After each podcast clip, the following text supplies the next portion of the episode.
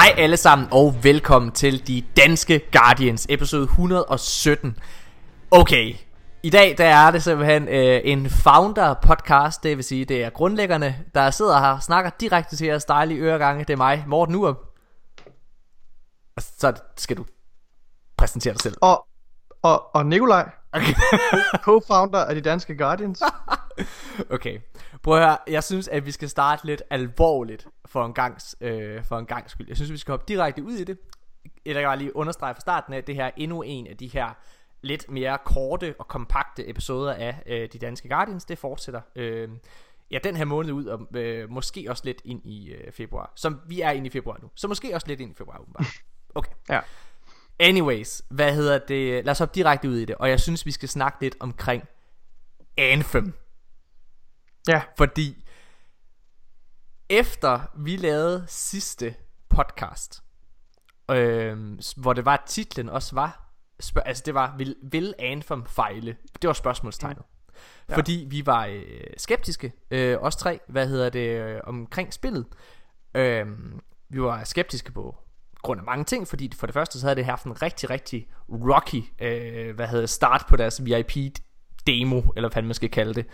Øhm, og, øh, og så havde vi alle mulige andre bekymringer i forhold til spillets endgame.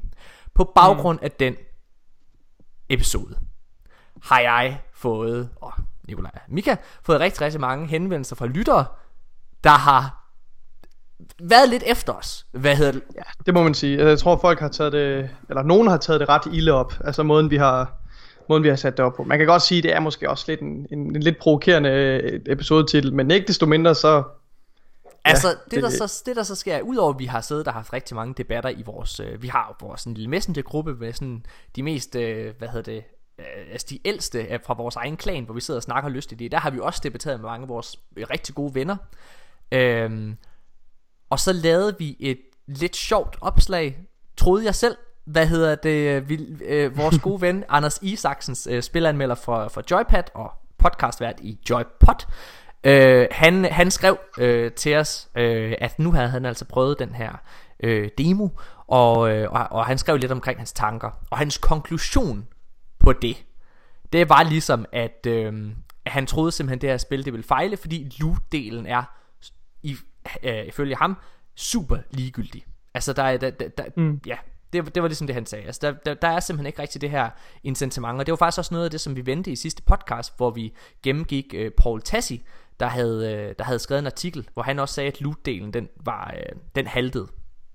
Ja, Ja. Øhm, og vi spurgte så Anders lov til at, at dele hans tanker, og så lavede vi et øh, lidt provokerende billede, hvor vi sagde, at, at Anders øh, han var kommet med hans konklusion, og så var der et billede af, af, sådan, af, af døden, der bankede på en masse forskellige døre, og, han, øh, og, at, og døden havde dræbt øh, The Division, øh, Elder Scrolls Online, øh, og øh, Monster Hunter World, og altså alle mulige spil, som man gennem tiderne har kaldt Destiny Killers, og øh, døden skulle så til at banke på øh, Anthems dør.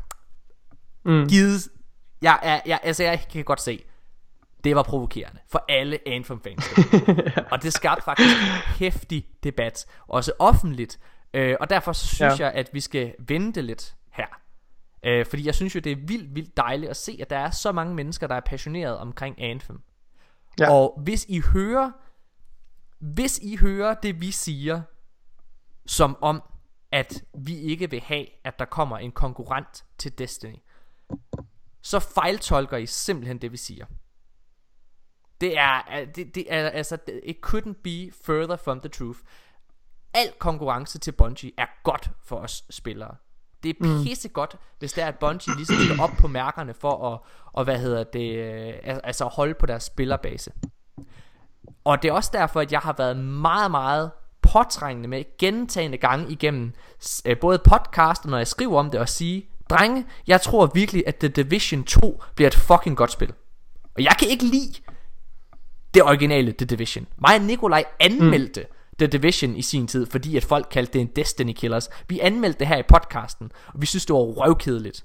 Ja, det er klart, at Division, sådan, Divisions tema har ligesom ikke uh, de samme fordele, som, uh, som Destiny har. Altså, jeg tror, vi, vi var ret enige om, det største kritik, vi i hvert fald kunne finde til Division, det var, at, at, at det var et spil, der var i sin spæd, altså som ikke rigtig havde fået fodfæste den her nye genre. Men der... Og så var det, og så er det et, et, altså en, en te, et tema og en verden, der ikke øh, altså, kunne rumme lige så meget, som, som Destiny kan. Altså, som måske ikke altså, fungerer så godt til de her bullet spongy øh, fjender og sådan noget. Og så synes jeg bare, at verden var så kedelig. Altså, jeg ja. synes... Måske var, men... måske var den pæn, men, altså, men den fungerer ikke til Jeg havde ikke det samme øh, altså, følelse, man har i Destiny, men man går ud på eventyr og udforsker. så sådan, men, ja. men ikke desto mindre, så tror jeg, vi er enige om, at The Division 2, ud fra det, som spiljournalisterne spørger øh, Ubisoft om, øh, og ja. det som og Ubisoft selv svarer, og de trailer, der kommer ud fra The Division 2, for mig at se, så virker mm. det altså som om, at de virkelig, virkelig har styr på deres shit. Altså jeg tror, ja. at det her er pisse godt spil. Altså jeg tror, de, de har virkelig taget ved lære af det første, ikke også? Ja. Og de har virkelig uh, implementeret og arbejdet videre på mange af deres styrker. Jeg synes, uh, det der Dark Zone ser rigtig interessant ud. Generelt deres uh, multiplayer og sådan noget der. Ja. Men ja. problemet er bare, at det, det føler jeg ikke, at Anthem er.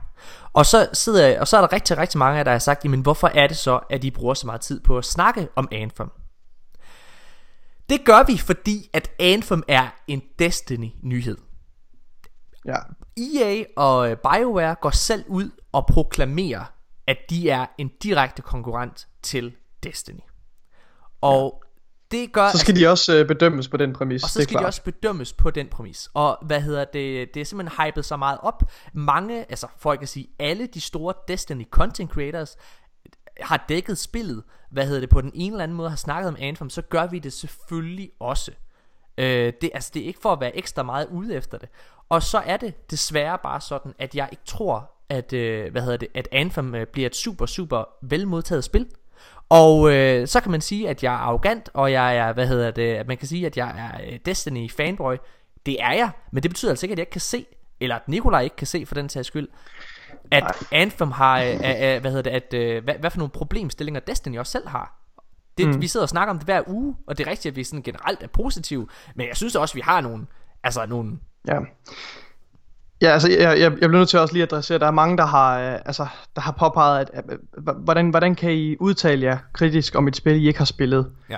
Og der bliver jeg altså nødt til at, at, at understrege, altså de, de aspekter, som vi, øh, som vi gør opmærksom på, som er, er uheldige med, ja. med, med Anthem, og som, og som er ret kritiske elementer. Det er, jo ikke, det er jo ikke noget, man behøver at spille, eller selv at have hands-on med, Nej. for at kunne forholde sig til. Det er helt konkrete facts, som er, at langt størstedelen af dem, der har spillet Anthem nu, udtaler sig kritisk omkring Endgame, og, og påpeger, at der altså i realiteten ikke rigtig er noget endgame sammenlignet med Destiny.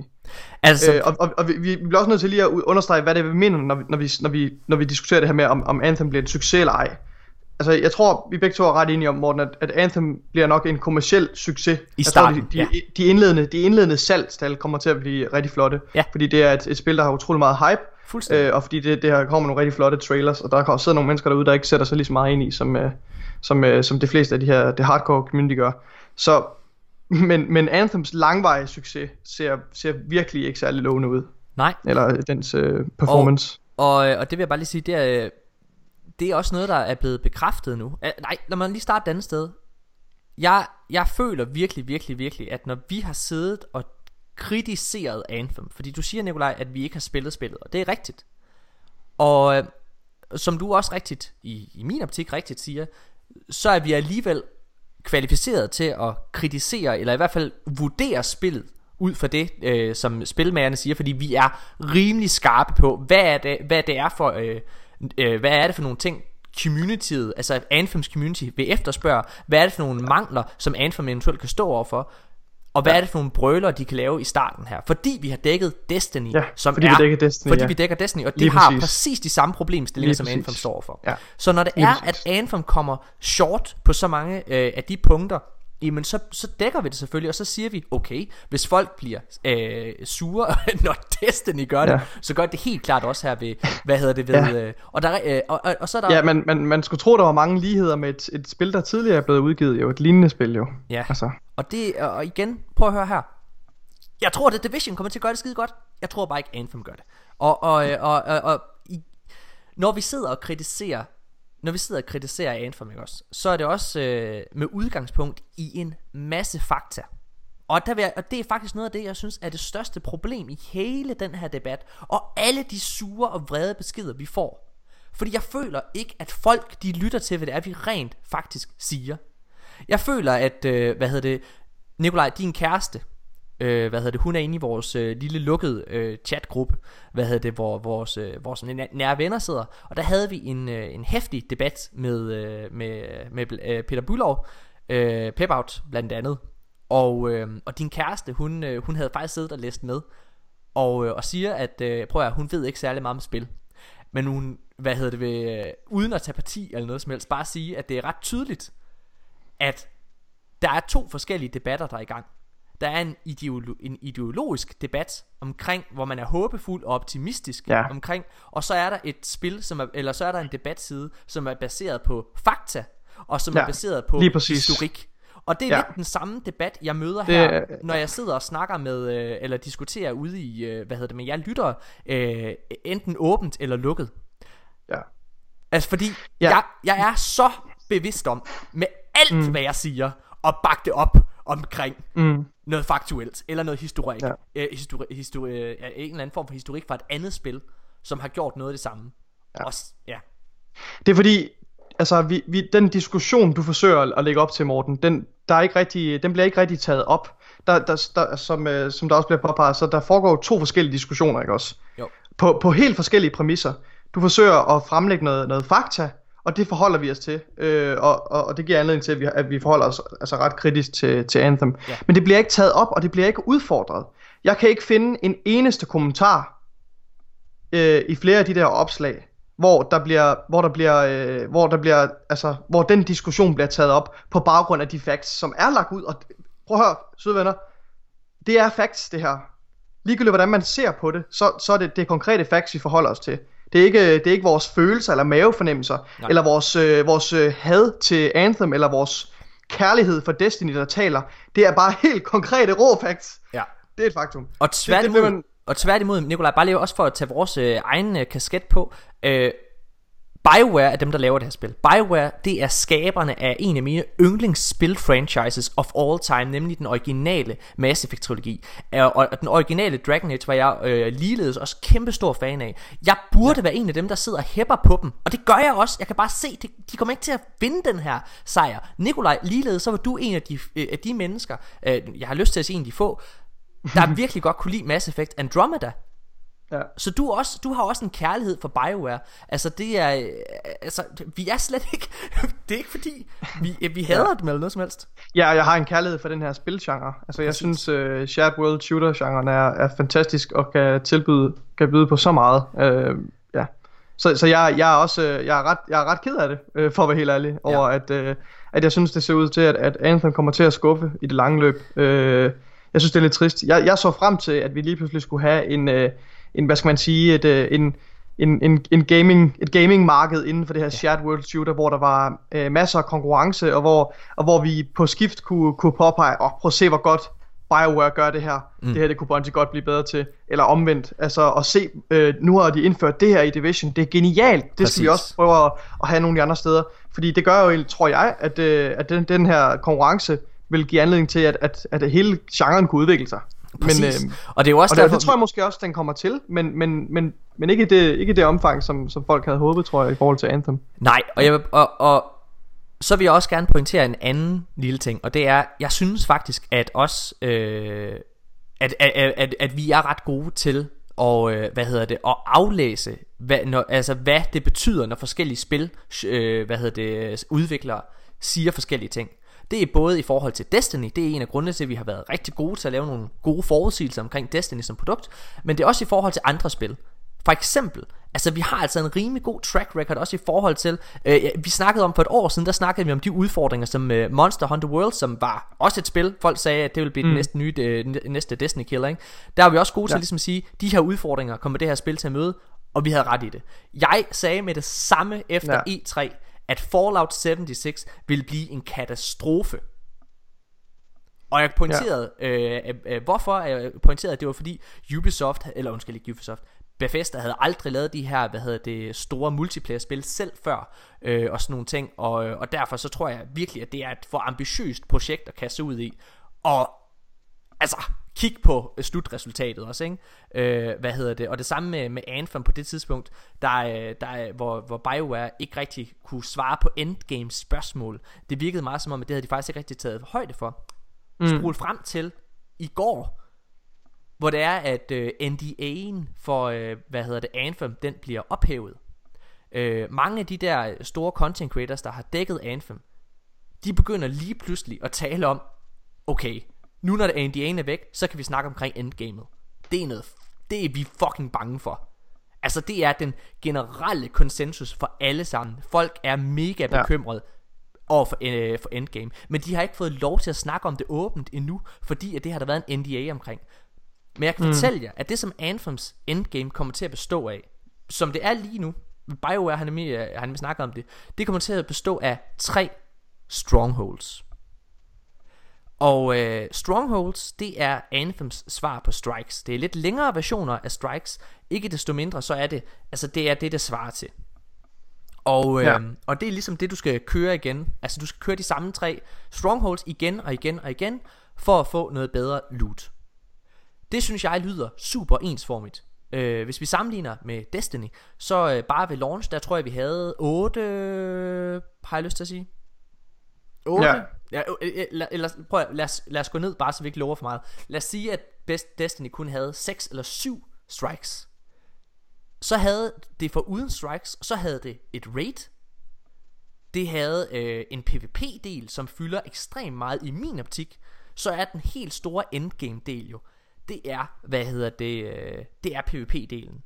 Øh, jeg kan jo rigtig godt lide at citere øh, sådan de store, hvad hedder det, spiljournalister, og som jeg har sagt mange gange, så er Colin Moriarty fra, øh, hvad hedder det, øh, Sacred Temples, en af de bedste i verden, og han pointerer, at han synes, det er mega mærkeligt, at, mm. at en shared world shooter, et multiplayer-spil, ikke har en multiplayer-del. Det synes han virker som et, altså, som et kæmpe faresignal. Ja, ja. Altså det er sådan helt øh, hårdt øh, skitseret. Ja.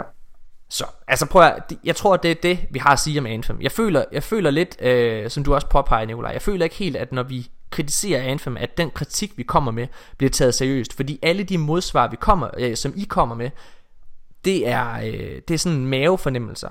Hvor det er, at jeg føler, at de de mavefornemmelser vi har, de bliver alle sammen bakket op omkring noget faktuelt. Vi kan sidde og sige, det her, det her eller det her øh, eller det her det er kilden til, det har BioWare selv sagt, øh, og så videre. Og, ja, øh, ja. og samtlige af de store spiljournalister er altså begyndt, efter NDA'en er blevet ophævet, så er de begyndt at, øh, at snakke kritisk omkring Anthem's Endgame. Ja. Jeg håber, det går skide godt. Jeg håber, ja. at, øh, hvad hedder det, at Anthem kommer til at klare sig godt. Og jeg håber, at øh, spillerbasen kommer til at blive mega, mega glade. Ja. Men jeg må bare sige, at nu har jeg jo altså også fulgt debatten og alle hype-forventningerne til Anthem, og i min optik så virker det som om, at folk bliver skuffet, fordi det her kommer ikke til at leve op til det.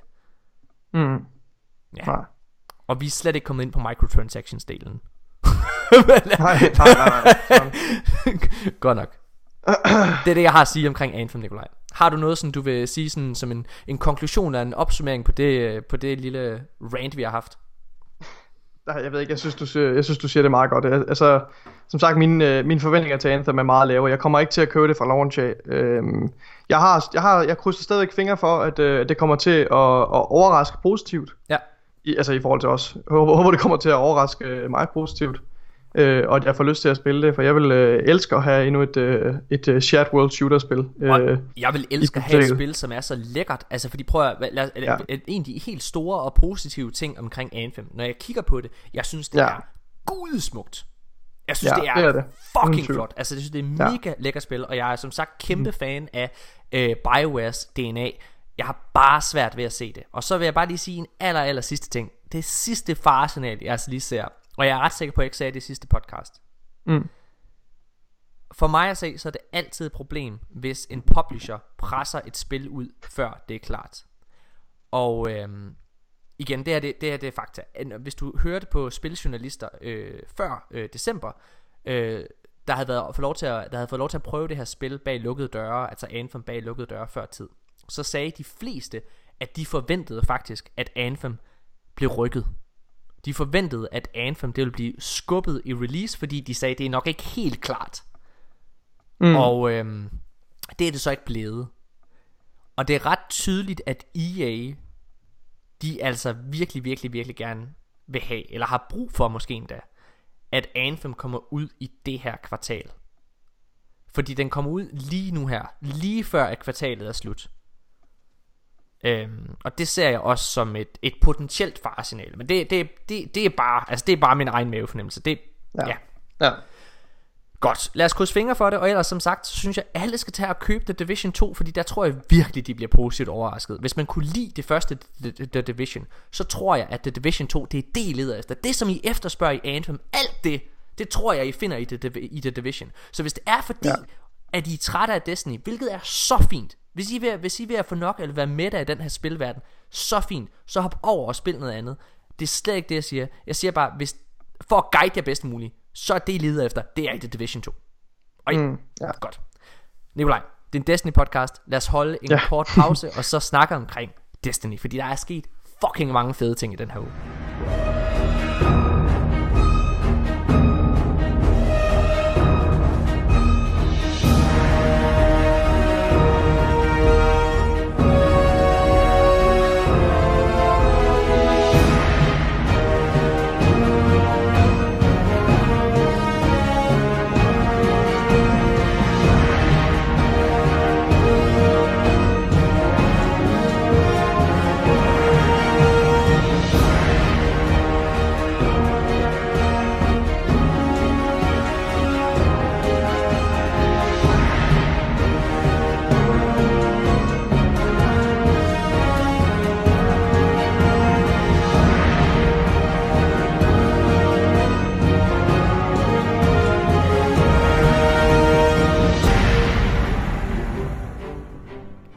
Mine damer og herrer, så er vi tilbage igen. Og det her, øh, den her uge har jo været virkelig, virkelig crazy, fordi der er sket noget af det, jeg har glædet mig allermest til, siden Destiny 2 kom, og Destiny 1 stoppede. Nemlig at Last Word er tilgængelig i spillet igen. Mit lille hjertebarn. Og det har faktisk været et lidt... Øh, det har været turbulent. Øh, en turbulent tur for mig med, med Last Word. Altså det har været en rutsjebane faktisk. Ja. Øh, har du noget at få den, Nikolaj? Det har jeg ikke, nej. Det er, øh, jeg vil sige, noget af det aller, aller mest positive, jeg synes faktisk questen var fucking fed. Altså, vi var mm. alle sammen bange for, at det her det ville være en quest, som ville være timegated, som du, øh, altså der ville gå en uge måske, før du rent faktisk fik ja. den. Altså folk fik den ret hurtigt. Husker jeg fik den på to timer. Ja. ja øh, altså det var, øh, det var virkelig, virkelig nice. Jeg synes, øh, mm. at slutmissionen, som du ikke er kommet til, jeg ved ikke, hvor meget du har hørt om det, men den er vildt unik. Jeg vil slet ikke afsløre okay. Den er fucking Ej, spændende. Det glæder jeg mig virkelig til. Det er, øh, altså det du laver der, det, man har aldrig lavet noget lignende i Destiny. Ej, shit. Altså, prøv, det, det, okay, nu det hyper jeg det op, nu hyper jeg det op, det, okay. så, så, så vildt okay. er det ikke. det er bare, det er bare, det er en gimmick, eller hvad man kan kalde det, som er mega meget i uh, The Last Word on. Okay, okay. Øhm, hvad hedder det? Så hvad synes jeg så om våbnet? Nu har jeg fået det. Ja, og, og jeg skal lige sige, Mika han er her ikke i dag, fordi Mika han stadigvæk er syg. Uh, Mika han har bihulbetændelse, så han er ja, fucking er smart. Han har været syg i to uger nu. Mm. Men han har været på at spille lidt, for han har ikke kunne holde sig væk. Og vi har jo snakket rigtig meget om, uh, om The Last Word. Og uh, det har var også hans yndlingsvåben fra D1. Ja. Så lever det op til forventningerne. til at starte med, så øh, gik jeg ind og havde det i hånden. Og jeg, altså bare det med at have den, det var, øh, en, ja. det var den vildeste form for nostalgi. Og, og sidde og skyde med den, høre den blive affyret, det var fucking fedt. Ja. Og så kunne jeg ikke rigtig få den til at fungere. Det var, okay. Der var et eller andet ved den, som det føltes ikke helt som det våben, man huskede og kendte fra Destiny 1. Øh, altså den ramte skuden og så videre. Og jeg opdagede ret hurtigt, at det simpelthen er fordi, at der er et eller andet off, når du sigter med den. Det kan du ikke gøre. Hvis du sigter, så er, øh, altså, så er den helt all over the place. Der er simpelthen for meget rekyl. Det er ikke til at ramme noget. Altså, okay, nu ser jeg noget. Jeg har simpelthen, jeg har aldrig, jeg har aldrig kunnet finde ud af at bruge last word. Øhm, så, så for mig, det der, det, det, lyder, det lyder som den gamle last word. Ej, jeg, jeg, er nødt, jeg, er nødt, jeg er selvfølgelig nødt til at have den i hænderne for at, at, at, at kunne sige. Ja. Fordi jeg tror, det, det, er, det er om nogen noget, man skal... Altså, det, det er sgu noget, man bliver nødt til at, at have i hænderne for at, at kunne forstå, ikke også? Men Det er, Men det, tænker jeg, det lyder, det lyder som den gamle last word, det der. Jamen, det er meget værre. Det er meget værre. Altså, fordi i gamle ja. Dage, der sigtede jeg ret tit med den. Når jeg ligesom skød, så, så, så tit jeg lige tog øh, og sigtede med, med våbnet, og så affyrede i PvP. Det kan du ikke gøre nu. Så rammer du intet. Altså, det er all over the place. Øhm, hipfire, det er ligesom der, hvor, hvor, hvor, hvor, hvor den shiner. Øh, men det er ikke helt ligesom hipfire i D1. Og, det, Og- og, så, øh, og så hoppede jeg faktisk væk fra Last Word igen. Øh, og så hoppede jeg over på Auto Rifles, fordi Auto Rifles har fået det vildeste buff. Surus Regime er, Oh my god, er den tilbage? prøv at Mida Multitool er tilbage. Multi- Multitool er tilbage, og uh, Surus Regime er fucking base, og det er Jeg D1 skal ind og nostalgi. prøve, jeg skal ind og prøve Surus Regime. Ej, jeg da- elsker det. Jeg elsker det, de laver et mix-up i Sandbox. Ja, gør det. Det er Spillet sindssygt. føles frisk igen. Ja, og den har fået så vild en range, Surus. Altså, det er. Ja. sindssygt. Nå, okay. Men, men jeg må bare sige, at Auto Rifles, ah, okay. Prøv at, jeg spiller Warlock, men jeg spiller min Warlock, som var det en Titan. Altså, jeg blæser ind, jeg, altså i det, Bruger du, øh, bruger du det der spinning up? Eller Øh, bruger ja, du det, jeg bruger du spinning langsomt? Du Spinning bruger up. spinning up? Ja. Okay. Og den er så stabil, altså den, jamen det er fint, mm. Super Sushi er nice. Nå, okay, men jeg spiller min øh, Warlock, som var det en Titan, så jeg Mm. tænkte, okay, skal jeg prøve bare at køre øh, D1 loadoutet, som var en last word og en shotgun. Mm. Det altså? Total up close and personal. Ja. Og så begyndte jeg at spille med last word. Og lærte den at kende. Det var ligesom... Og jeg elsker den. Når man lærer at bruge den igen. Altså, den er eh, et bedst. Den er fantastisk. Og så var jeg sådan... Og jeg troede, det var lidt kontroversiel øh, holdning, for jeg havde hørt mange sådan sige, at den ikke var så god på konsol. Så kom Mika online, og jeg var bare sådan, Morten, bruger du last word? Det er det fucking vildeste. Jeg bruger bare last word og sniper hele tiden. Det er fucking vildt. Og det er, den er så god. Den er så god. Den er Fuck, hvor er den god. Man skal bare lige lære den at kende. Det er ligesom i Destiny 1. Det er ikke alle, der kommer til at kunne bruge den her, men hvis du bare kører hipfire, den har faktisk en ret lang range, og den er bare så, ej, det er så god. Den er, så, den er bare så dejlig. Jeg er tilbage, Nikolaj. Den er bare så dejlig. Og den har et virkelig fedt ornament. Men hvordan, hvordan kom du dertil, at du lige pludselig elskede den Jamen, igen? det tog mig bare på kampe. Jeg skulle bare lige vende mig til det. Fordi at den, det er fordi, du har en helt klar idé om, hvordan den er at spille med. Men det, man glemmer, når man diskuterer Last Word, det er altså bare, at Ja. Hele D1 bestod af tre år med mange forskellige sandbox updates. Og Last Word igennem de her tre år var mange forskellige steder. Fordi Ja. den blev, altså den, og det man husker, det er den måde, den var til sidst. I D, altså mm. i D1, i, i et 3. Ja. Øh, og der var den fucking god. Der var den et rigtig godt sted. Øh, mm. men det, og det er, ikke, det er ikke den Last Word, der er tilbage. Men det er, den er, den er virkelig god. Den er fucking god. Ja, Fuck, hvor fedt. dejligt. Okay, så må jeg se en anden ting, Nikolaj. Ja. Altså, øh, jeg fik jo Mountaintop, noget som øh, Mika og dig ikke har formået at gøre. Eller nu har, Mika ja. Har så fået Mountaintop nu. Nå, okay. Men, Er den øh, god? Øh, den er okay. Jeg kan ikke lide Grand Launchers, men den, det, det Nå, var sådan en okay. bragging right. Men Ja, jeg, jeg, begik mig, øh, jeg begik mig ud på, øh, på et eventyr. For jeg, det der med at have noget, som I ikke har, et eller andet med at kunne sige, at jeg er bedre end jer, det, øh, det, det, det, det gav mig en lille, en lille stivert, lad mig sige det sådan. Ja, ja. Øhm, og øh, så blev jeg brændt af her i øh, fredags. ja. Så jeg endte med at sidde, øh, hvad hedder det, min kæreste hun havde hovedpine, så hun gik i seng. Vi havde altså aftalt at spille sammen. Mikkel han øh, ville ind og prøve Anthem øh, demo, demoen, og, øh, og Abdi var skide fuld. Og så tænkte jeg, "Nå, men hvad fanden skal jeg så lave? Så slukkede jeg faktisk, men så tænkte jeg, nej Morten, skal du lige prøve at solo Shattered Throne? Fordi hvis man soloer den og klarer det, så får du altså et fucking unikt emblem, som virkelig få mennesker har. Mm. Og jeg streamer det her. Jeg starter klokken halv 11. Og jeg slutter klokken halv 5 om morgenen. Nej, nej, nej, nej, nej. Men jeg klarer det, Nikolaj. Oh my Jeg kommer god. igennem det. Jeg kommer igennem det. Den ogre fight.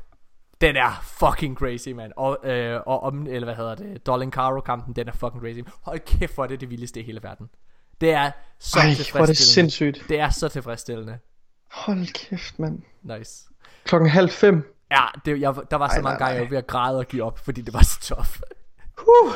Så Shit, mand. Ja, det er nice. Så det er dejligt. Og lige om lidt her i aften, så får jeg også en titel. Så får jeg min Gretchen titel. Jeg mangler, jeg mangler 1000 point, så har jeg den. Det er dejligt. Sindssygt. Nice. Øhm, godt, men det er sådan ligesom det, der er sket i, i mit Destiny-liv, og jeg ved, der ikke er sket så meget dit, fordi du har haft uh, travlt, du er helt tilbage på skolebænken og uh, læser intenst op, så du har ikke, ja. uh, du har ikke uh, prøvet så meget af i den her uge, desværre. Nej, altså, og den, jeg skal, være, jeg skal helt, være helt ærlig, altså den, den tid, jeg har haft til overs, der har jeg jo altså, øh, der har jeg jo også været lidt utro øh, med ja, Destiny. Ikke med, ikke med en konkurrent, men, øh, men, med, men med noget helt andet. Ja. Øh, fordi jeg har, simpelthen, øh, jeg har simpelthen kastet mig frodende over øh, Assassin's Creed Origins. Ja. Øh, og har, og har altså, simpelthen fordi jeg vågnede en eller anden dag, badet i sved, og så havde jeg bare lyst til at spille det. Så tænkte jeg, nu, øh, nu skulle jeg tilbage ligesom øh, og søbe lidt rundt i nostalgien. Jeg har spillet rigtig meget Assassin's Creed ja. igennem årene. Øh, og øh, ja, jeg er faktisk øh, meget begejstret for det. Ja, og jeg, så, altså, det, er jo, det er jo det studie. Altså, jeg har nemlig også spillet rigtig meget Assassin's Creed gennem... Øh, altså, jeg, jeg har ikke spillet så meget øh, efter Destiny kom. Jeg sidder lige og tænker i mit hoved. Nej, det tror jeg ikke, jeg har. Øh, jeg har nej, det har jeg ikke. Det sidste, øh, jeg spillede, det var Black Flag. Men der ja. vil jeg så også bare sige, der sluttede jeg på toppen, fordi Black Flag er i min optik det bedste Assassin's Creed spil nogensinde lavet. Og dem der har ja. lavet Origins er jo det studie, der har lavet Black Flag. Så okay. jeg har virkelig også bare hørt, at det skulle være fucking godt. Ja, altså jeg, jeg, synes, øh, jeg synes det er godt, men jeg, jeg synes heller ikke det er fremragende. Jeg synes øh, mange af de der quests er, er det er det er throwaway quests. Okay. Det meste af det ej, det, og dog, det er altså ikke lige slemt, som det, som det plejer at være med nogle af de der ældre Assassin's Creed-spil. Øh, okay. men, og, men, men, og dialogen og sådan noget er ikke altid lige top-notch. Og, ja, jeg, jeg, jeg tror faktisk, jeg, jeg spiller det meget for at krydse ting af listen, øh, for det første. Og så for det andet, så er verden, den er så smuk, så du tror, det er løgn. Altså, ja, og jeg har omgivelserne hørt... er så fænomenale. Altså, altså, det er virkelig, virkelig, virkelig flot. Odyssey, der kom her sidste år, den skulle være endnu vildere. Altså, det skulle virkelig, ja. altså, den, jeg har, den har jeg virkelig jeg har haft lyst til at spille. Også ja. fordi jeg synes, Ægypten har aldrig rigtig jeg har aldrig fundet det så fascinerende, men, men Rom og det der med, med og det synes jeg er fucking øh, ja, spændende. Men når, når jeg tænker tilbage til de ældre Assassin's Creed spil, så tænker jeg jo altid på det der med at løbe rundt på tagene inde ja, i byer. Det er, ja, jo det, det er jo det fedeste, ikke også? Jo. Og i starten, da jeg åbnede Origin, så tænker jeg, jeg kommer aldrig til at forelske mig i det her spil, fordi der er jo kun ørken. Du rider bare rundt på en kamel ude i ørken, ikke også? Men, men der er jo altså større byer i det her spil. Ja. Øh, og det vil sige, lige snart man kommer ind i dem, så, så er det, så er det føles det som Assassin's Creed igen. Det var der, hvor det virkelig ramte mig igen. Nice. Øh, ja, så ja, nok om det. det er, jeg synes, det er et utroligt flot spil. Jeg savner lidt bedre historie, og det får jeg forhåbentlig med, med Odyssey, når jeg kaster mig ud i det. Men nu, nu er jeg også lige, jeg er ikke kun knap halvvejs. Jo. Ja. Så, men ja, ja. Nikolaj, jeg synes, at øh, det, er, øh, det er ligesom det, vi skal snakke omkring, hvad vi har lavet i vores, øh, i vores fritid øh, her i øh, ja. Og så synes jeg ja. faktisk, at vi skal holde en super, super kort pause, og så skal vi gå i gang med ugens nyheder. Øhm, fordi der er, jo, der er jo sket nogle fede ting, altså udover at Last Word er kommet tilbage. Vi er tilbage lige efter det her, hvor vi blandt andet også skal snakke lidt omkring Mara Sof.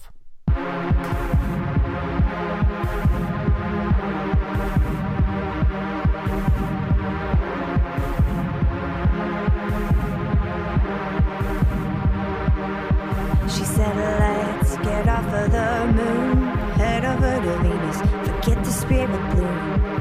We gotta find the Vex's breeding ground. Time to save the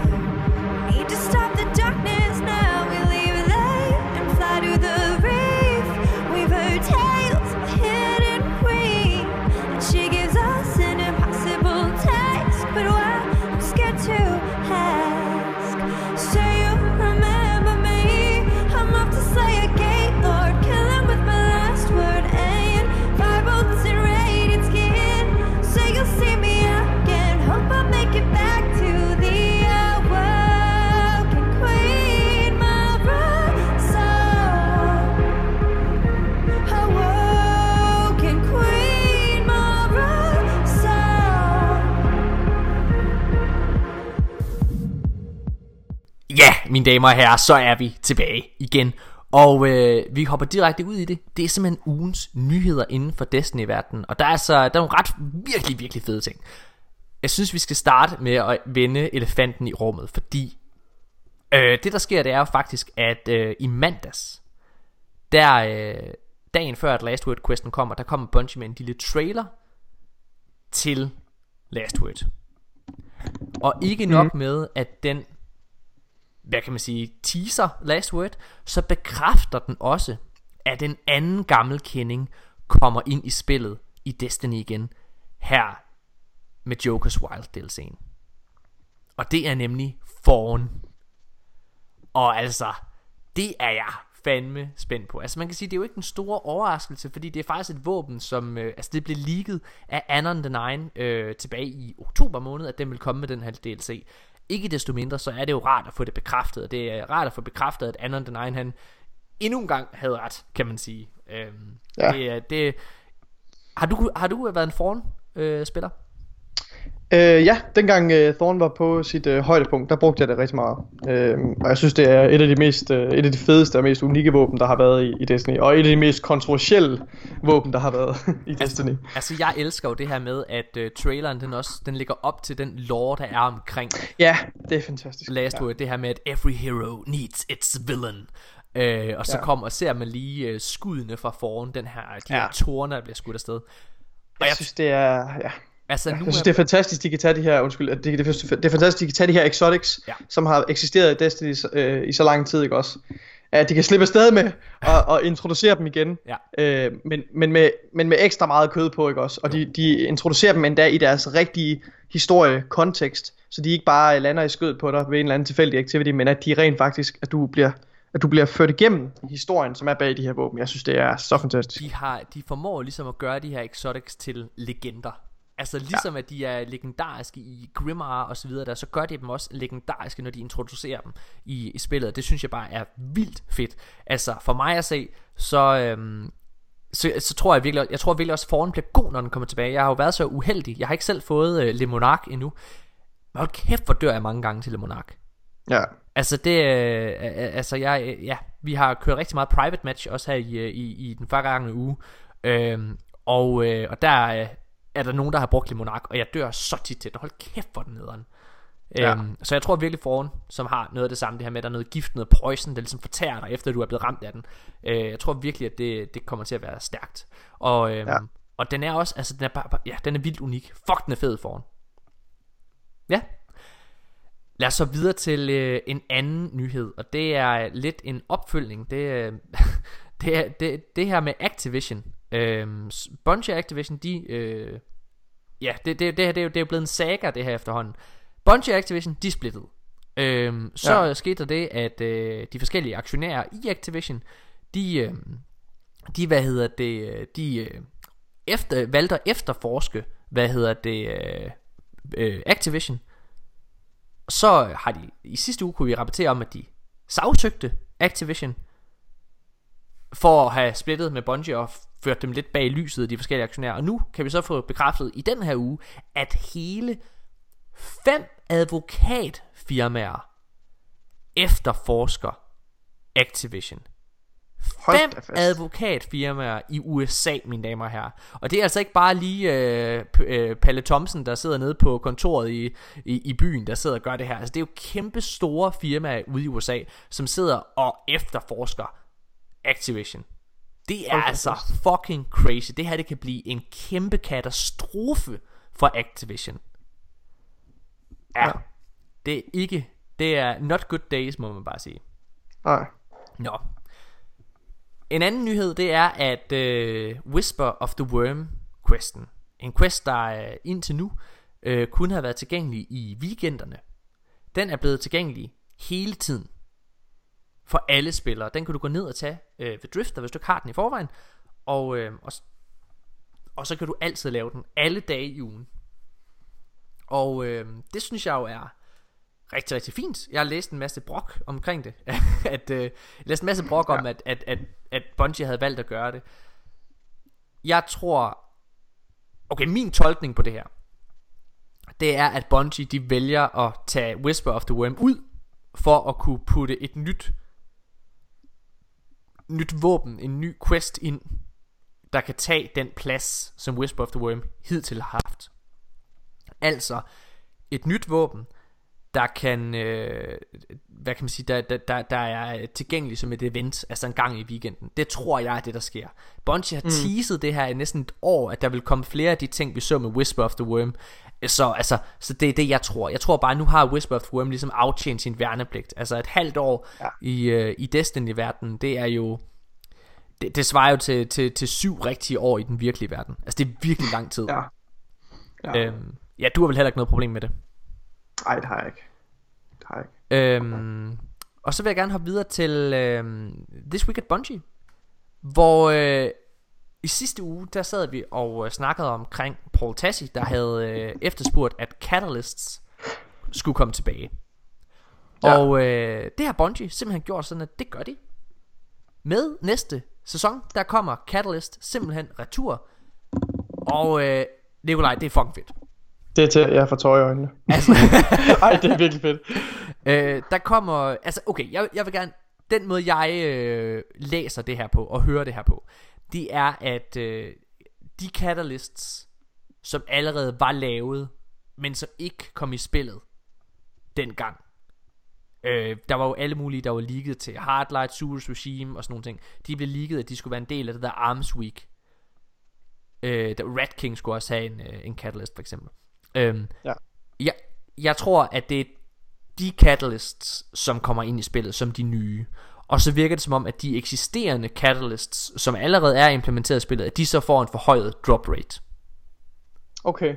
Det er sådan, det, jeg det lyder godt, for jeg synes med de er, de er sjældne. de er fandme svære at få fat i. Jeg skulle også til at sige, altså helt seriøst, jeg tror, at den sidste catalyst, jeg fik, det var, nej, jeg fik Jade Rabbit tilfældigvis. Jade Rabbit fik jeg, som jeg prøver at lave, men den, åh oh, kæft, hvor jeg hader at spille med Jade Rabbit. Øh, og, ja. så, øh, og så øh, fik jeg selvfølgelig Fighting Lion til Halloween Festival of the Lost. Ja. Øh, ligesom alle andre spillere. Øhm, men ja, altså jeg tror simpelthen, jeg, jeg, jeg tror virkelig, at... Øh, jeg tror, jeg tror, det er det, der er tilfældet. Altså, jeg tror ikke, vi kommer til at få decideret nye. Det er ikke sådan, jeg læser det. Øh, der kan man kun blive positivt overrasket, selvfølgelig. Ja. ja. Øh, derudover så har Bungie også sagt, at med Season of the Drifter, så kommer de faktisk til at, øh, at gøre de forskellige rewards for klaner bedre. Ja. Øh, mm. så, øh, og det må jeg også bare sige, det er jo også bare mega, mega, mega fedt. Ja. det, er, øh, det betyder bare, altså det betyder bare, at du får bedre rewards. Der er en endnu større grund til at være i en klan. Øh, ja. Ja, for det, det er noget, vi har efterspurgt ret længe faktisk og har påpeget, at, øh, at, at de der klanfordele, at de egentlig ikke er så store. Prøv at høre, det er ikke noget, vi skænker en eneste tanke, når vi ja. spiller Destiny normalt, at vi er en del af en klan. Altså så mange fordele giver det egentlig heller ikke. Øhm, Nej, så det er et system, der, der, der, der, der ligesom har brug for noget udvikling i hvert fald. Ja, altså det er... Øh, det, Ja. ja. det, jeg vil sige, det som, det som klaner lige nu har, det er, at den gør dig en del af, til en del af et broderskab, har jeg lyst til at sige. Altså den, Ja, selvfølgelig. Ja. det, men det er, ligesom, det er ligesom det der er. Men altså det er rigtig, rigtig fint. Altså det er, uh, Bungie har ligesom sagt, det er hele Destiny 2's klan, sys, øh, klan XP system, der bliver, øh, hvad kan man sige, lavet om. Øh, ja, prøv at, det bliver skide godt. Jeg glæder, det glæder mig. Det bliver vildt vildt. Det betyder bare, at, men det betyder selvfølgelig også, at der skal være en, de kommer til at gøre sådan, at der er mere grund til at spille sammen som klan, altså som et team. Så, ja. Ja. ja. Godt. Øh, prøv at, altså, jeg, jeg har ikke behov for dykke ned, mere ned i det. Øhm, ja. Og så synes jeg, Nikolaj, at vi skal holde en lille pause, fordi nu, øh, nu har jeg prøvet at snakke rigtig hurtigt, så vi kan komme hen til det, jeg virkelig gerne vil tale om. Og det er Microsoft. Så vi holder ja. Ja. en kort pause, og så skal vi snakke omkring, hvad der skete den syvende uge. Det syvende visit, man er øh, nede ved Microsoft for at besøge hende.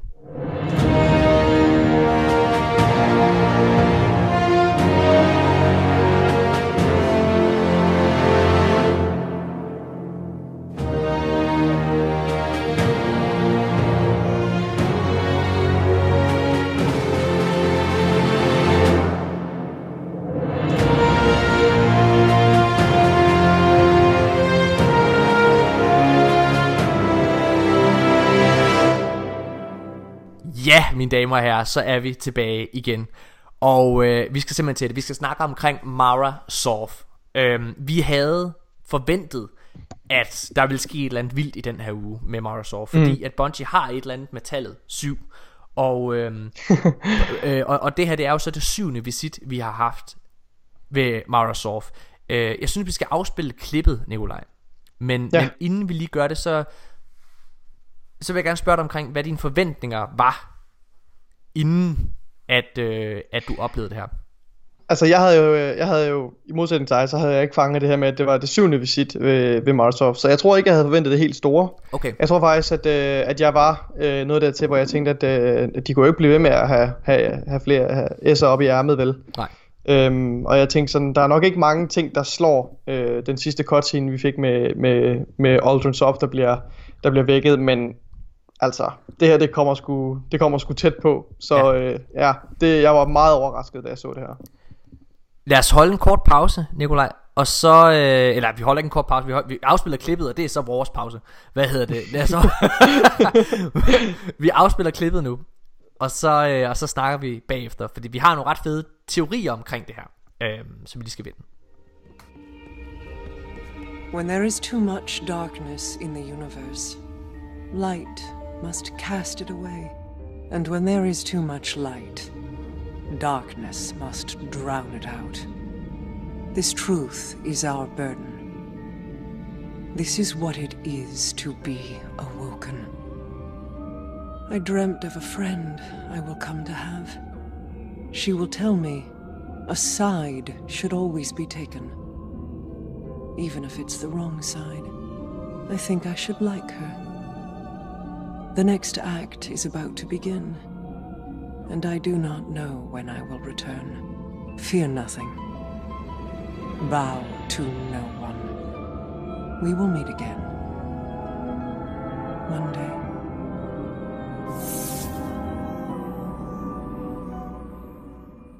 Ja, Nikolaj. Kæmpe, kæmpe stort mic drop fra Bungie.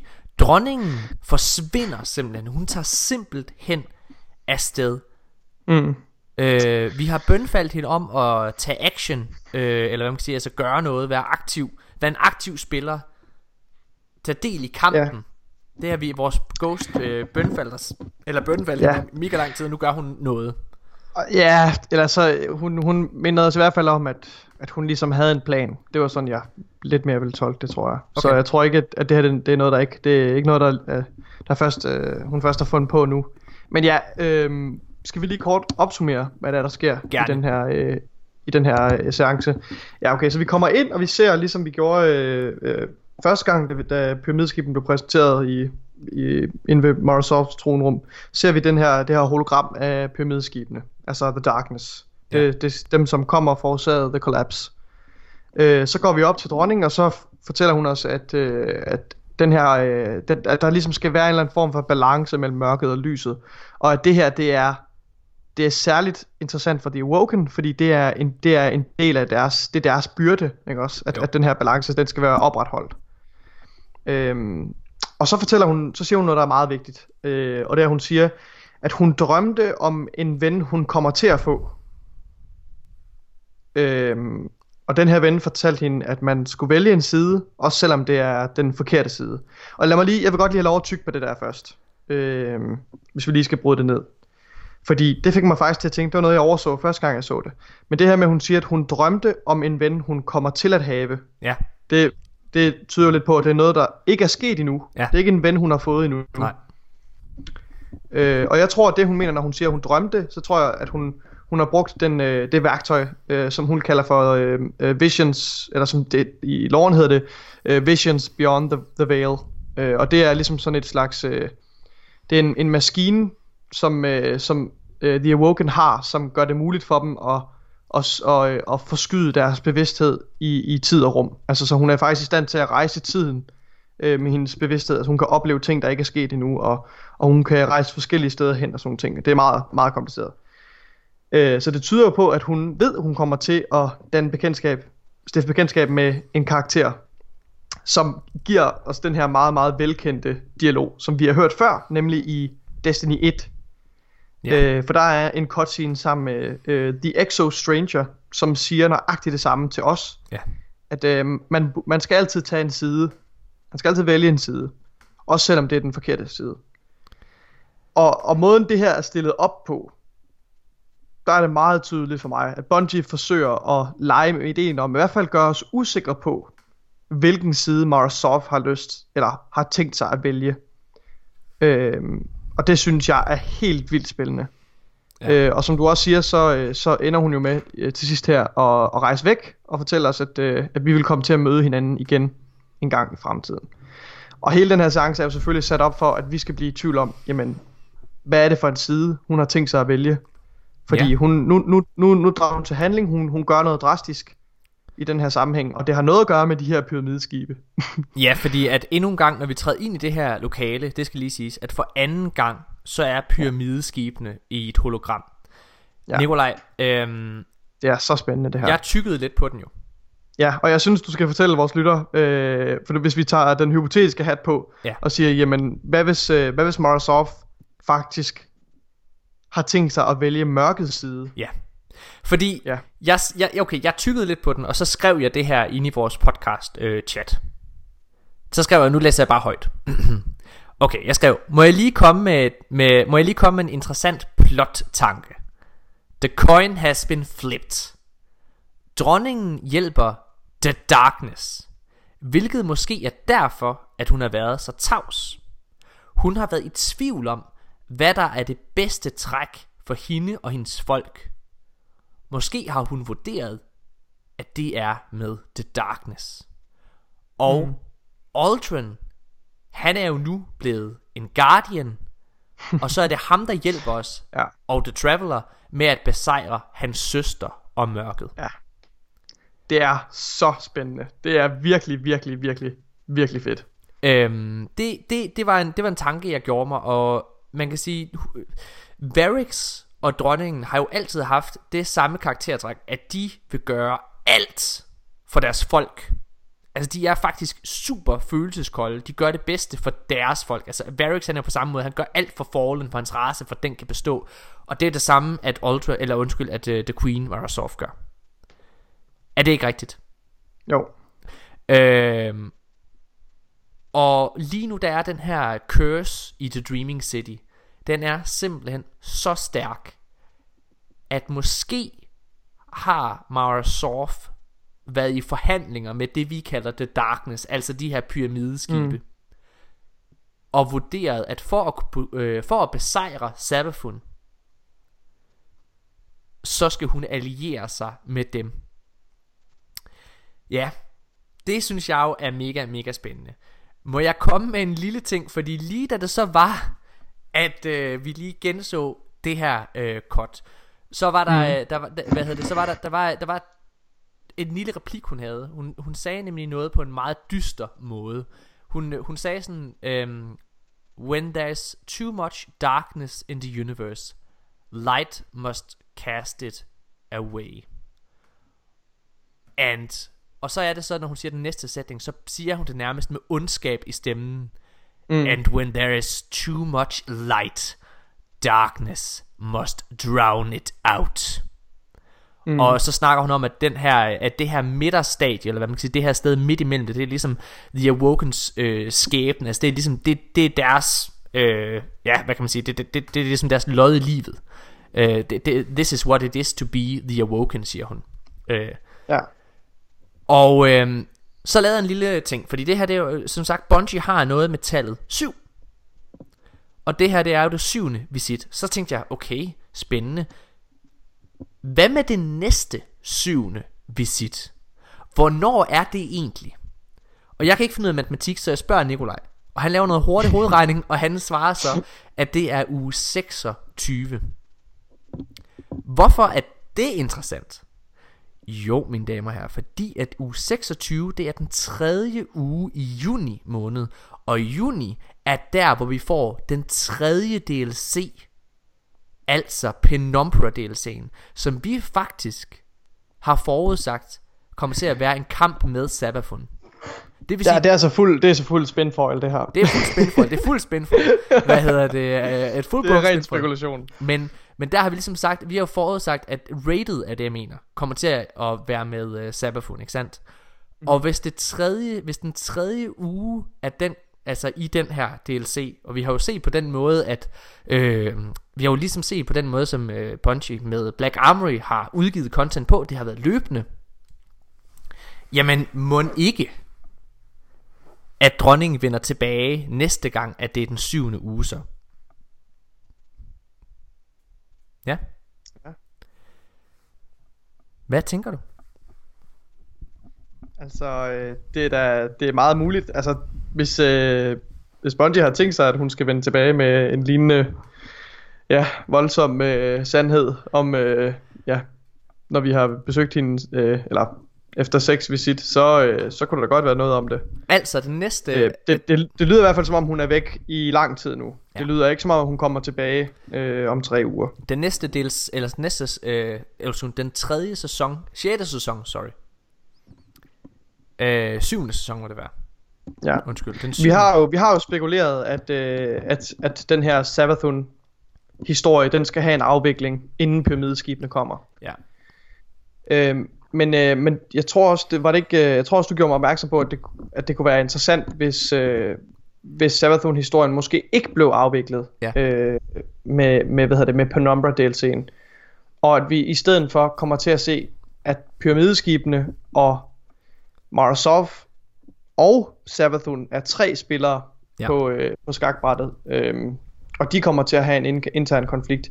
Øh, jeg tror, det begynder at blive lidt øh, ret, ret indviklet. Øh, men øh, ja, kan du, kan du ikke prøve at fortælle, hvad det var, du, du lagde op til der? Jeg, jeg kan ikke huske, hvad det var, jeg lagde op til. Jeg, øh, hvad hedder det, siger simpelthen så mange ting. Øh, Nå, jeg, jeg, jeg, jeg tror, det var, du, du, du ja, spekulerede i, at det kunne være, at, øh, at, at Marasov ville være på altså, pyramideskibenes side. Og, at, øh, og, og det vil være måden, hun vil øh, overvinde Savathun. Savathun, ja, Ja, præcis. altså, the enemy of my enemy is my friend. Og, øh, og altså, jeg, jeg, jeg er ret sikker på, at Savathun-historien, den bliver øh, afsluttet nu her til Ja, det tror jeg også. øh, øh, Penumbra DLC'en.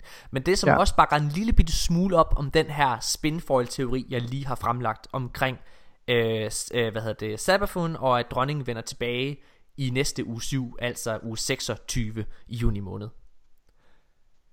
Det er, at den næste, eller den sæson, der hører til Penumbra, kommer til at hedde Season of the Shadow.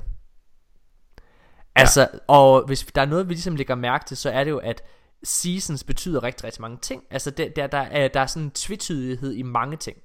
Og jeg tror både, øh, at vi vil se Eris Morn vende tilbage som en shadow, øh, hvad kan man sige, altså som en, en person, der har været i skyggerne. Sabafun har været i skyggerne, og det har Marisol faktisk også. Så de her tre karakterer kunne meget vel tænkes at komme retur der. Ja. Ja. Det er fucking spændende, Nikolaj. Øh, jeg synes det er interessant at øh, de her visit øh, Som der har været ved, ved Microsoft Altså de har virkelig været betydningsfulde. Og på den måde så har Bungie formået Ligesom at holde den her historie frisk øh, som, som vi har haft med øh, Med Forsaken Altså faktisk hele tiden. Øhm, Ja altså jeg er virkelig fan. Ja, ja. Ja fedt. Har du noget at tilføje? Hvad er din egen øh, mavefornemmelse omkring det her med Microsoft? Tænker du at øh, hun er på vores side Jeg synes, det er helt vildt spændende. Øh, Altså, jeg er ikke... øh, Jeg, øh, jeg tror... Jeg er ikke klar til at, at sige, hvad, altså, hvilken side jeg tror, hun har valgt. Men, øh, men det er meget tydeligt for mig, at, at Bungie forsøger at skabe den her tvivl. Og jeg, og jeg elsker det. Jeg synes, det er, jeg synes, det er super spændende. Jeg synes, de, de formår allerede nu at virkelig hype, hype ankomsten op for de her pyramideskibe. Jeg synes, det er helt vildt spændende. Men ja, det er lidt, det er lidt, det er lidt rodet for mig. Det er lidt, øh, der er godt nok mange spørgsmål, der hænger i luften, fordi Savathun er altså også en meget, meget, meget, meget mægtig modstander. Ja. Øh, og en del af mig har alligevel lidt svært ved at acceptere øh, og, og tro på, at, at, at øh, Bungie kan give det en ordentlig afvikling. Jeg synes, det er rigtig spændende. Jeg har lidt på fornemmelsen, at noget, der kunne være ret, ja, altså noget, der kunne være ret interessant, Nikolaj, med det her med, med pyramideskibene, det er, at de på en eller anden måde kan formå at gøre den DLC til et, øh, øh, til et hype-barometer til øh, den potentielle september release. Hvis det er, at øh, pyramideskibene bliver introduceret i den her DLC, Mm-hmm. øh, altså med hjælp af Microsoft og de og pyramideskibene The Darkness kommer og hjælper os med eller i hvert fald kommer og hjælper Microsoft med øh, hvad hedder det og, øh, og klare Sabathun så kunne det også være med til at skabe et hype og en forventning til, øh, til den store expansion som så vil komme Ja. øhm, ja tænker jeg Nikolaj skal vi ikke øh, holde en pause og så bare hoppe videre til det sidste segment i den her uge Jo, det synes jeg. Og øh, det skal I glæde jer til, fordi vi har faktisk en eksklusiv åbenbart nyhed omkring en helt ny exotic, der kommer ind i spillet lige præcis i Penumbra. Det skal vi snakke om lige efter pausen.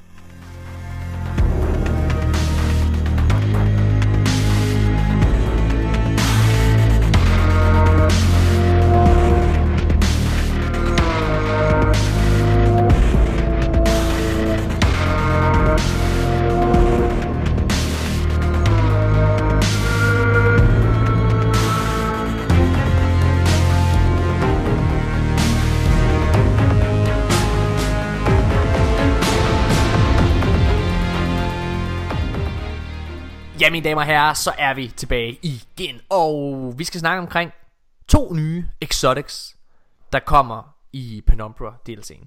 Øhm, som de fleste vil vide, så er øh, vi i, i, i The Dancy Guardians her virkelig, virkelig glade for at, øh, at researche. hvad hedder det? Altså at lave noget research. ja. vi, vi, vi kan ret godt lide og øh, hvad kan man sige, øh, være sikre i øh, vores forudsigelser. Øhm, og nu får I simpelthen noget, som, øh, som, jeg, som, jeg, som jeg tror er rigtigt. Og jeg, inden at vi går helt i gang, så vil jeg gerne lige sige, hvad det er, der øh, danner basis for min spekulation. Fordi som vi sagde i nyhederne, så er der jo sket det, at, øh, hvad hedder det, Whisper of the Worm, den ligesom er blevet gjort tilgængelig for alle. Og som jeg også sagde der, så tror jeg lidt, at det er Bungies måde at klargøre en helt ny Whisper of the Worm-esk mission slash quest, så, som kan komme ind i spillet. Og så tænkte jeg, okay, hvilket våben vil man så kunne jagte? Hvad for et våben kunne man gå ind og, og gå efter? Og, øh, og jeg tænkte tilbage, og så huskede jeg noget med, at der var der engang noget med, at Icebreaker blev forudsagt og kom retur af Anon the Nine. Og Anon the Nine, han har haft ret i alle mulige ting. Altså faktisk næsten alt, hvad han har sagt. På trods af, at vi og mange andre fra communityet var sådan lidt skeptiske med at sige, ah, er det nu rigtigt, det han siger? Så, øh, så, har, øh, så har han jo haft ret i alt.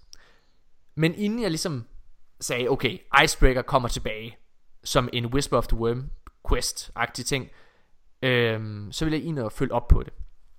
Og desværre, så ser det ikke ud til, at Icebreaker kommer tilbage. Der er i hvert fald ikke noget, der bakker det op. Nej. Fordi Nej. det der er, det er, at det ikke Anon the Nine, der er kommet med den her, øh, hvad kan man sige, den her forudsigelse det er en anden person, øh, som ikke har været særlig pålidelig. Desværre så er ham og Anna the Nine ligesom blevet rodet sammen, så mange af de ting, som ham den ene har sagt, det har folk ligesom sagt, om det er også Anna the Nine, og det er ikke tilfældet. Ja. Øhm, ham her fyren, der har sagt, at Anna the Nine, eller undskyld, har sagt, at Ice, Icebreaker vender tilbage, han sagde, at, øh, hvad hedder det, han sagde, at øh, det nye raid, altså øh, Scorch of the Past rated, det vil øh, til Black Armory, at det vil være på Titan, øh, Altså han kaldte det ikke Scorch of the Past Han sagde bare at det nye raid, raid lair Det vil være på Titan. Han sagde at øh, den venter Der vil være for øh, hvad hedder det Black Armory Vil hedde Gaunt. Og han sagde øh, at der var noget der hed Forge øh, at, øh, Forges of the Chain Vil han, ja. øh, kaldte han de her øh, Forges. Altså alle mulige ting som han viser Ikke at være rigtige.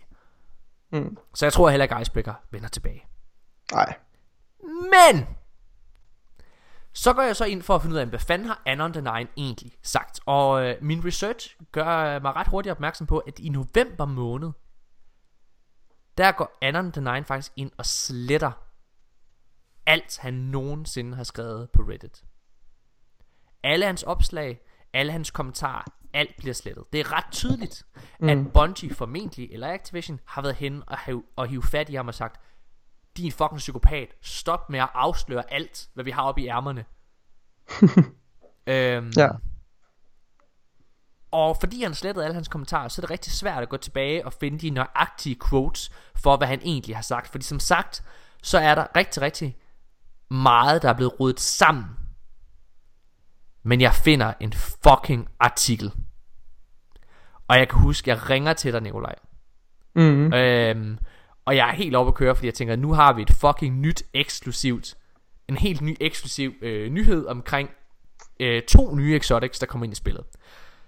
Desværre så øh, Two Minds Things Alike, øh, og her den anden dag, faktisk i går, så øh, kommer Houndish, øh, den store Destiny øh, content creator, ud. Og han har til synligheden været ude og følge op på, når, han har tænkt nøjagtigt det samme som mig. Så han har, men han har heldigvis ikke lavet alt research, kan jeg se. Fordi han går kun ud og siger en af de her våben, der kommer tilbage. Så vi har én eksklusiv nyhed her. Men han går tilbage, og så finder han simpelthen ud af, at Hawkmoon, en, en øh, exotic hand cannon fra, øh, hvad hedder det, øh, fra Disney 1, kommer tilbage i Penumbra DLC'en, fordi det siger Anna the Nine. Øhm, og han har, fundet, øh, han har fundet det samme quote, som jeg tydeligvis også har hvor Hawkmoon bliver bekræftet af Anon the Nine. Og han har haft ret i alt andet. Så når han siger, at Hawkmoon vender tilbage i Penumbra DLC'en, så er det selvfølgelig rigtigt. Der er intet, der, der, der, der siger andet. Det som Houndish ikke har fundet ud af, det er den anden exotic her. Fordi Nikolaj, øh, nu har jeg linket til den her artikel, som i en, øh, hvad kan man sige, det, prøv at det er, det er en artikel tilbage fra oktober måned. Øhm, hvad hedder det, som, øh, som går ind og snakker omkring, at Last Word og Foran vender tilbage. Men det som øh, der lidt bliver sagt i en sidebemærkning Det er faktisk at En tredje exotic Også kommer ind i spillet Og det er faktisk øh, The Rose Og The ja. Rose er en handcannon Der aldrig har været i Destiny-spillet før men den er så central en del af loven Og det er ret tydeligt Nu kan vi se på den måde Bungie bruger deres PR omkring The Last Word at det er ret tydeligt, at der kommer faktisk til at være en lille historie forbundet med øh, ja. Last Word og Fawn. Og den historie, som Fawn ligesom er en del af, den bliver formentlig afsluttet, i, øh, når The Rose vender tilbage. Fordi Nikolaj, vil du ikke fortælle lidt omkring, hvad The Rose er? Jo, altså nu skal jeg lige indrømme, at min, min viden er, er, er lidt begrænset, men jeg, jeg mener at huske, at, øh, at The Rose, det var den handcannon, som, øh, som Øh, nu kan jeg ikke huske, hvad der brugte den. Men som blev senere til Thorn. Lige præcis. Ja. Øhm, det som... Øhm, det som, hvad hedder det, der ligesom, øh, jeg har lyst til at lige citere øh, Anon the Nine her.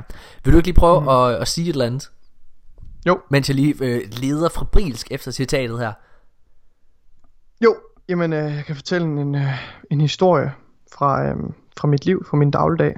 Øh, lige snart jeg kommer i tanke om en god historie, så, øh, så har jeg tænkt jer at fortælle, øh, tænkt mig at fortælle til jer. Okay, godt. Jeg, du behøver øh, ikke at kede lytterne. Okay, super, godt. Okay, jeg, godt. Læser bare, jeg, prøv, jeg, jeg læser bare det hele her.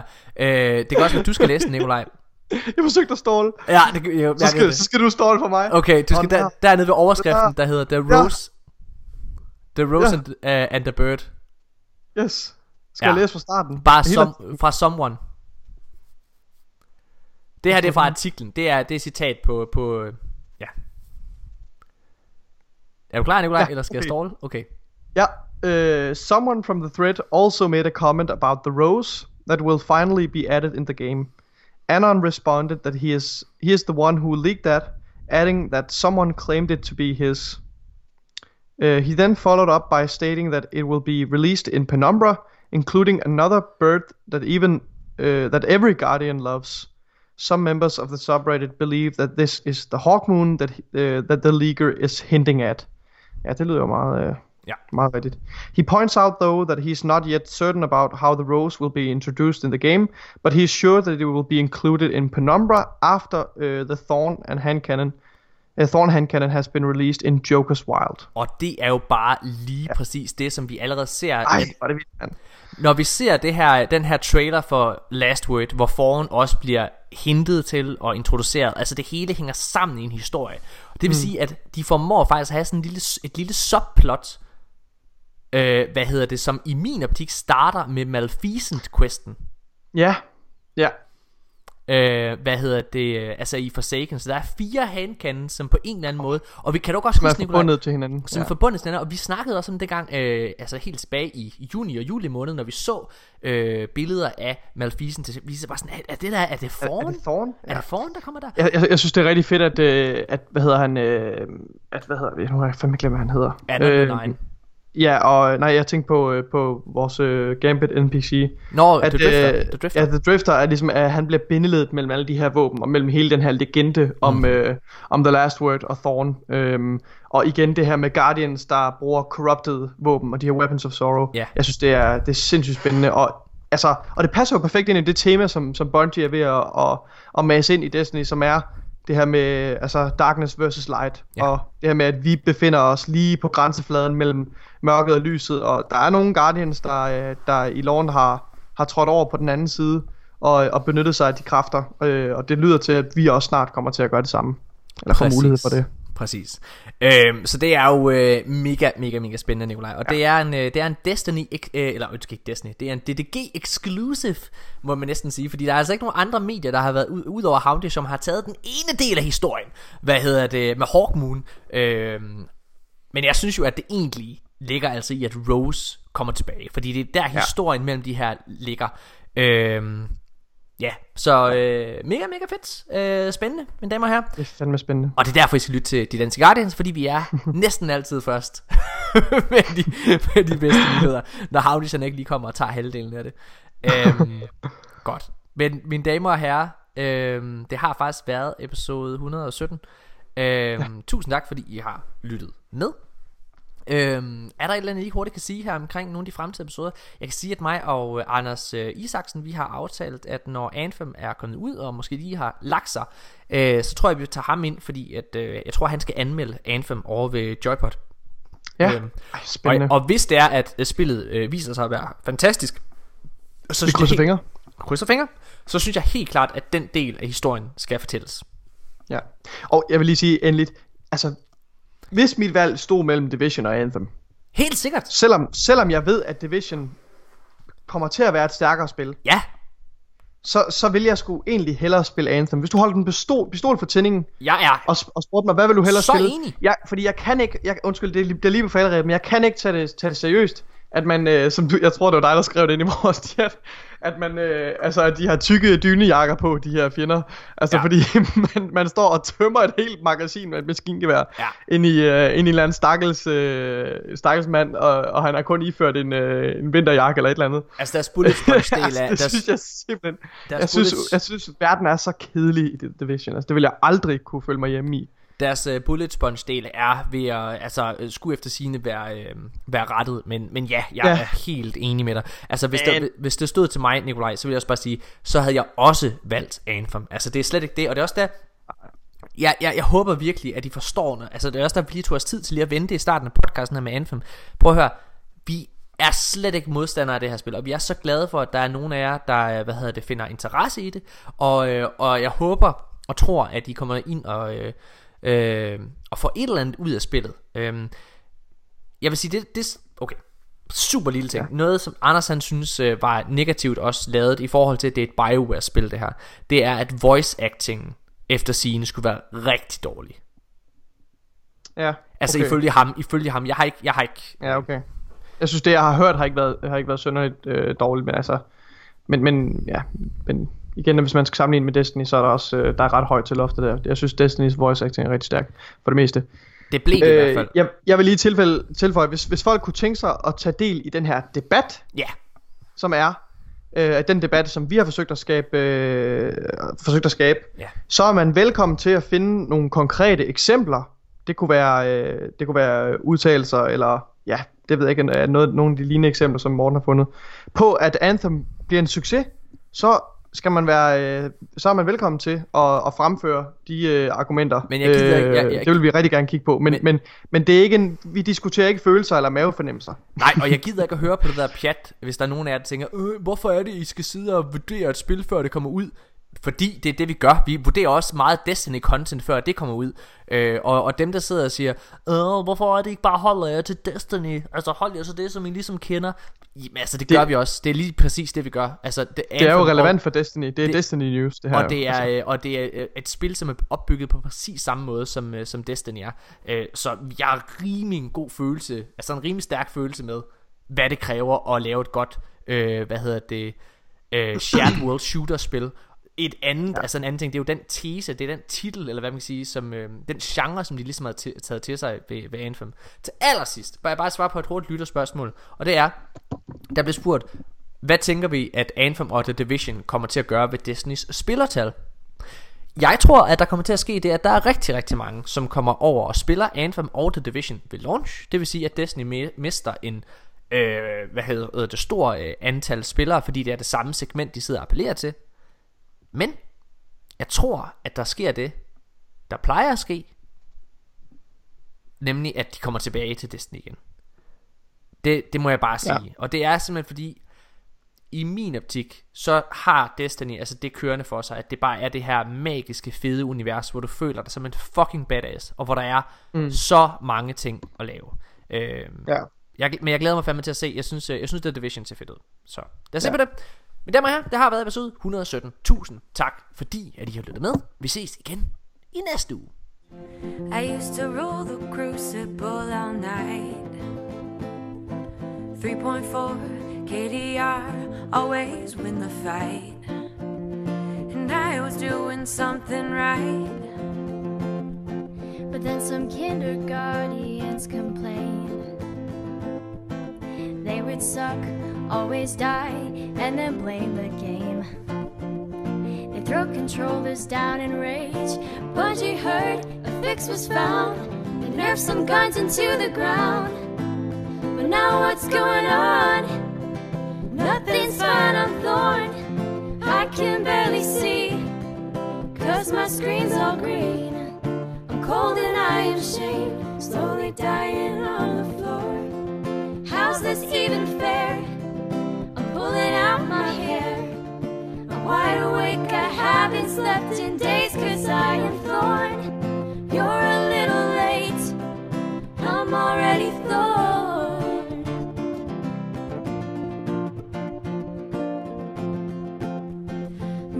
Thorn is used in every game. They took two shots, walk away, and then I die as lame. Crucible is not the same. Bungie, please nerf this gun. PvP is just not fun. I can't play anymore. Holy crap, I'm thorn. I can barely see. Cause my screen's all green. I'm cold and I am shamed. Slowly dying on the floor. How's this even fair?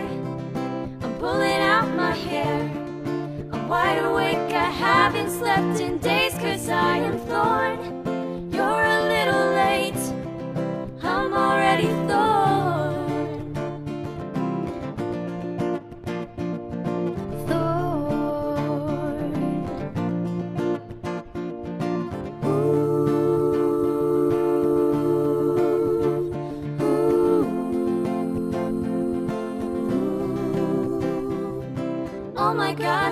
2.0. Bungie said Thorn's got to go. Now we can use any gun. I'm no longer Thorn. There's Sorrow's regime. Red Death still OP. Now I'm poning noobs using any primary. Doctrine of passing, murking everything. And even though I sometimes die, at least it's not a thorn feels brand new. All these quests to do. I'm loading up my vault full of weapons from here too. And my favorite thing, Mother Planet Soul.